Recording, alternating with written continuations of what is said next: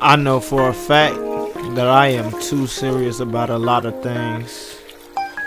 But at the same time, I don't really have any obligations. So I don't really want to have fun. If I wanted to have fun, I'd have more fun. But fun to me is chilling by myself, drinking, you know, getting getting fucked up.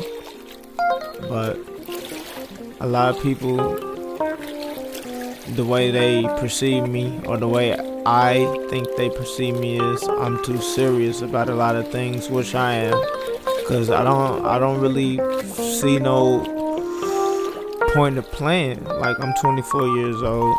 Yeah, people usually make it in whatever industry they're in when they're in their late 40s or 30s, late 30s or 40s, you know what I'm saying? But I don't see no point in waiting that long.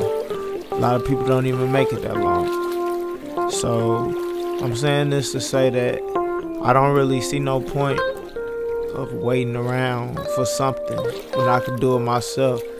And I don't like to play games. You know, I should probably play games. It probably would relieve a little stress, but I just don't find that shit fun. It's not fun for me. If it ain't if it ain't about my legacy or my brand, cause I don't really care much about my legacy, cause people gonna perceive shit how they perceive it.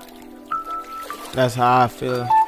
So if it ain't about the brand that I want to build, then it's like I don't see no point in doing it. I don't see no point in a lot of this shit in this world, but it's all good. We still living. WBZ, Wavy Black white.